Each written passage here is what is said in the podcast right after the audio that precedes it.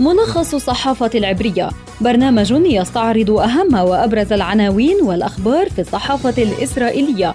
ملخص الصحافة العبرية، زبدة القيل والقال في صحافة إسرائيل. تحياتي لكم مستمعينا، إليكم ملخص الصحافة العبرية، معكم في الإعداد والتقديم عبر شبكة أجيال الإذاعية خلدون البرمذي. وأستعرض معكم مستمعينا أبرز ما جاء في عناوين وسائل الإعلام العبرية صباح اليوم. القناة 12 تكتب: وزير الأمن الداخلي عمر بارليف يكشف في نقاش في الكنيست بث على الهواء معلومة سرية عن استخدام شرطة الاحتلال بندقية روجر القاتلة في المسجد الأقصى.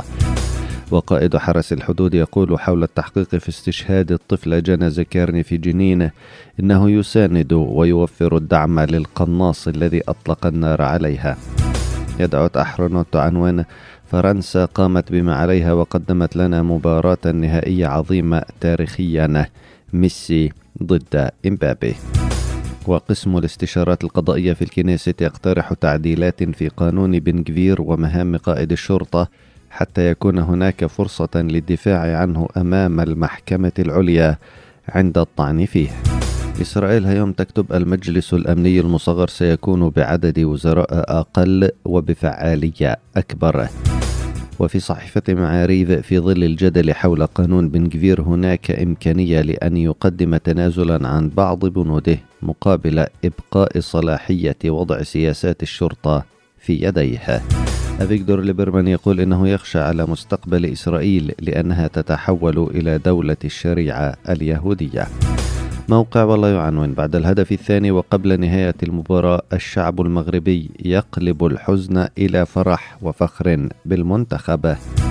أما هيئة البث الإسرائيلية فتكتب: الحلم المغربي توقف وفرنسا تفوز بهدفين.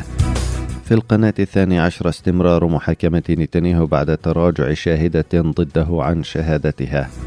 وفي القناة 13 بن غفير يتنازل، الصلاحية القيادية للشرطة ستبقى مع قائدها العام. ركز الإعلام العبري في عناوينه الرئيسية على مباراة المغرب وفرنسا الليلة الماضية التي فازت فيها الأخيرة بهدفين مقابل لا شيء للمغرب.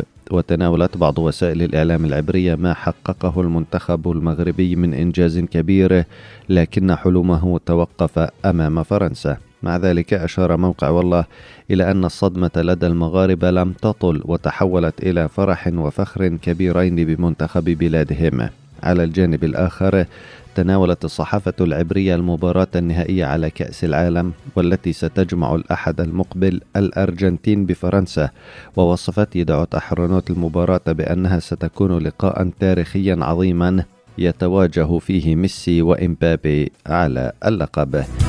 في الشأن السياسي كشف ما يسمى وزير الأمن الداخلي في دولة الاحتلال عمر بارليف معلومة سرية عن استخدام قوات الاحتلال بندقية روجر القاتلة في ساحات المسجد الأقصى.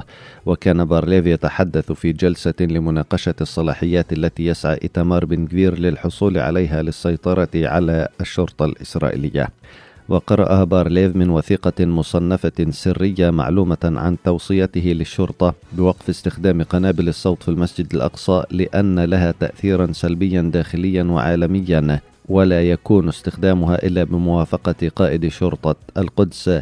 كذلك قال بارليف إنه أوصى بالامتناع عن استخدام وسائل القمع القاتلة مثل بندقية روجر أو ما تعرف باسم توتو خلال المواجهات في المسجد الأقصى.